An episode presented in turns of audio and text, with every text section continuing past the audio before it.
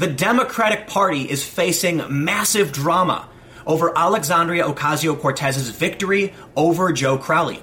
What people don't seem to understand is that Cortez hasn't actually won a seat in Congress yet. She has only defeated Crowley in the primary. And that means come November, Crowley could still win if people vote for him. She is accusing him of mounting a third party campaign, even though he's saying he's not running. What's interesting is that after Cortez won, we saw a few mainstream Democrats embrace some of her far left democratic socialist rhetoric, such as abolish immigration and customs enforcement. But some Democrats are worried that she is too far left, and it was a very small percentage of people who actually voted for her in the first place. If the Democrats want to win Congress in November, they need to appeal to swing voters and the mainstream. So, is it possible that Joe Crowley, the incumbent, is actually going to mount a third party campaign? And just how is Cortez reacting to this? But before we get started, let me give a quick shout out to today's sponsor, Newsvoice. Newsvoice is revolutionizing the news landscape. The app gives you a personalized news feed by aggregating major news sites, as well as international and independent media. Each news story shows multiple sources, which are all tagged with their bias and perspective. Check out the Newsvoice app by clicking the link in the description below. It's available on Google Play and iTunes, and it's totally free. There's a famous quote Be the change you want to see in the world. And this is an app that allows the community to weigh in and have their voice heard. So if you want to see the change, it's time to step up and be the change. On July 12th, Cortez tweeted Rep. Joe Crowley stated on live TV that he would absolutely support my candidacy. Instead, he stood me up for all three scheduled concession calls. Now he's mounting a third party challenge against me and the Democratic Party, and against the will of the New York Working Families Party.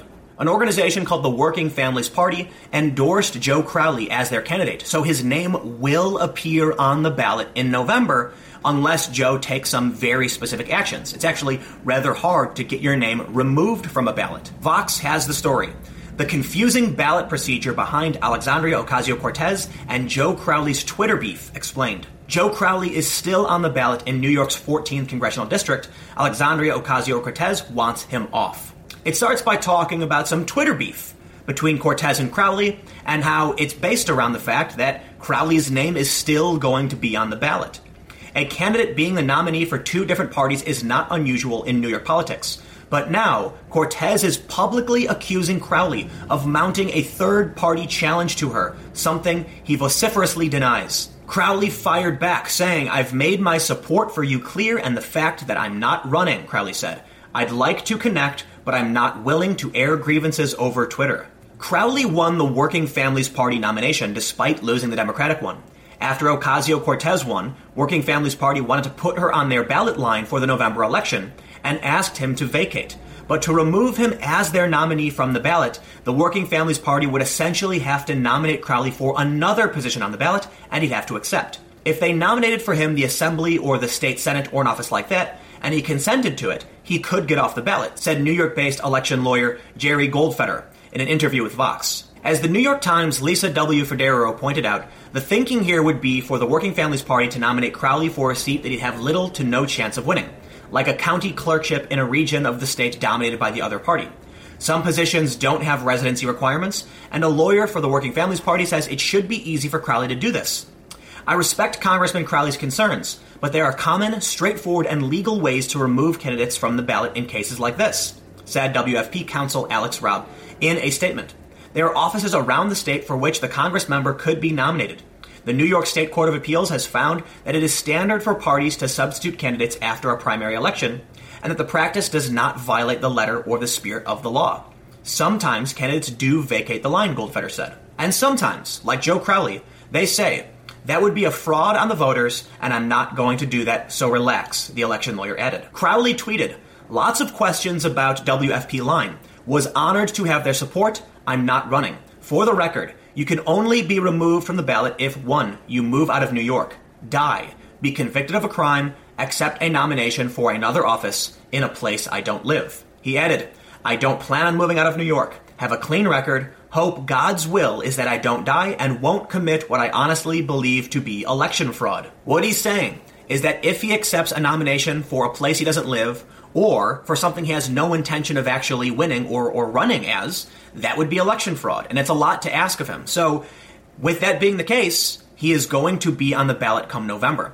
It's important then that people realize it was a very, very small percentage of voters that got Alexandria Ocasio Cortez the primary win in the first place. And it's expected that nearly 10 times as many people will come out in the actual congressional election.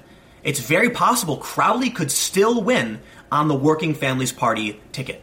From a story by Politico, Crowley said there were a number of factors that contributed to his surprise defeat, including an isolated, earlier than normal primary date, as well as what he described as the year of the woman. Another important thing to consider is that Crowley hasn't actually had to win a primary in, I think, around 14 years because he's been uncontested nearly every single time. And in New York, there's no real competition from any other parties, so it's basically a de facto win for whoever has the Democratic Party nomination. And because no one competed against him in the primaries, he didn't have to win a primary. And this was the first in a long time, and Cortez, a Democratic Socialist, won. Now, this has some mainstream Democrats worried because they view the Democratic Socialists as very extreme. From Fox News, Lieberman slams Ocasio Cortez, urges voters to pick Joe Crowley. Lieberman, the former Democratic senator, appealed to voters in New York's 14th congressional district on Tuesday to vote in November for Joe Crowley and not Democratic socialist Alexandria Ocasio Cortez. In a scorching article for the Wall Street Journal, Lieberman, who is now an independent, criticized Cortez's agenda as more socialist than democratic and said her presence in Congress will make it harder for Congress to stop fighting and start fixing problems. Thanks to a small percentage of primary votes, all of the people of New York's 14th district stand to lose a very effective representative in Washington, he wrote. And that's true. Crowley has a lot of experience. He's been in Congress for a very long time, and he's one of the highest ranking Democrats. New York's 14th district, losing him would cost them a lot of power and experience. And Cortez has never held office before, so they'd effectively be replacing someone with lots of connections and experience with a rookie. Now, don't get me wrong, sometimes you do need change and we do need younger voices, but it is fair to say that they're going to be losing out on a lot of assets by replacing an experienced, established congressman with someone as inexperienced as Cortez. Lieberman wrote this op ed in the Wall Street Journal Vote Joe Crowley for working families. Alexandria Ocasio Cortez hurts the party, Congress, and even America. Lieberman writes Cortez is a proud member of the Democratic Socialists of America whose platform, like hers, is more socialist than democratic. Her dreams of new federal spending would bankrupt the country or require very large tax increases, including on the working class. Her approach foresees government ownership of many private companies, which would decimate the economy and put millions out of work. Cortez didn't speak much about foreign policy during the primary, but when she did, it was from the DSA policy book, meaning support for socialist governments, even if they are dictatorial and corrupt, Venezuela opposition to American leadership in the world, even to alleviate humanitarian disasters, Syria, and reflexive criticism of one of America's great democratic allies, Israel. At the end of the article, he says, For the sake of Congress and our country, I hope Joe Crowley will give all the voters of his district the opportunity to re-elect him in November, and I hope they find his name on their ballots. There comes a time when incumbents need to be removed. It's just it's just that way because times change and sometimes you need new fresh voices and ideas to come in and make changes. But Ocasio Cortez has been criticized pretty heavily over the past few days for some gaffes on Israel Palestine as well as on the economy. In this story from Reason, Alexandria Ocasio Cortez says unemployment is low because everyone has two jobs, which is not how unemployment rates work. She also added that she thinks unemployment is low because people are working 60, 70, 80 hours a week and can barely feed their kids. According to Reason, the number of overtime hours Americans are working has no impact on the unemployment rate. Cortez also added capitalism has not always existed in the world, and it will not always exist in the world. A lot of people seem to think there is a big difference between socialists and democratic socialists. And that's kind of true, but not really. The ultimate goal of democratic socialists is to enact a socialist system. They are socialists. Democratic just describes them. That means they believe in people having the right to democratically vote as to how the socialism functions as opposed to single party rule or authoritarianism. From Wikipedia, The DSA regards the end of capitalism and the realization of socialism as a gradual long term goal. Therefore, the organization focuses its immediate political energies on reforms within capitalism that empower working people while decreasing the power of corporations. As we are unlikely to see an immediate end to capitalism tomorrow, DSA fights for reforms today that will weaken the power of corporations and increase the power of working people. The DSA wants full on socialism, but they don't think we're just going to flick a switch and make it happen. It has to be a gradual change. A vote for someone who is a democratic socialist is a vote in the direction of socialism. And a lot of mainstream politicians are worried that far left rhetoric is going to scare moderates away and push them towards the Republican Party.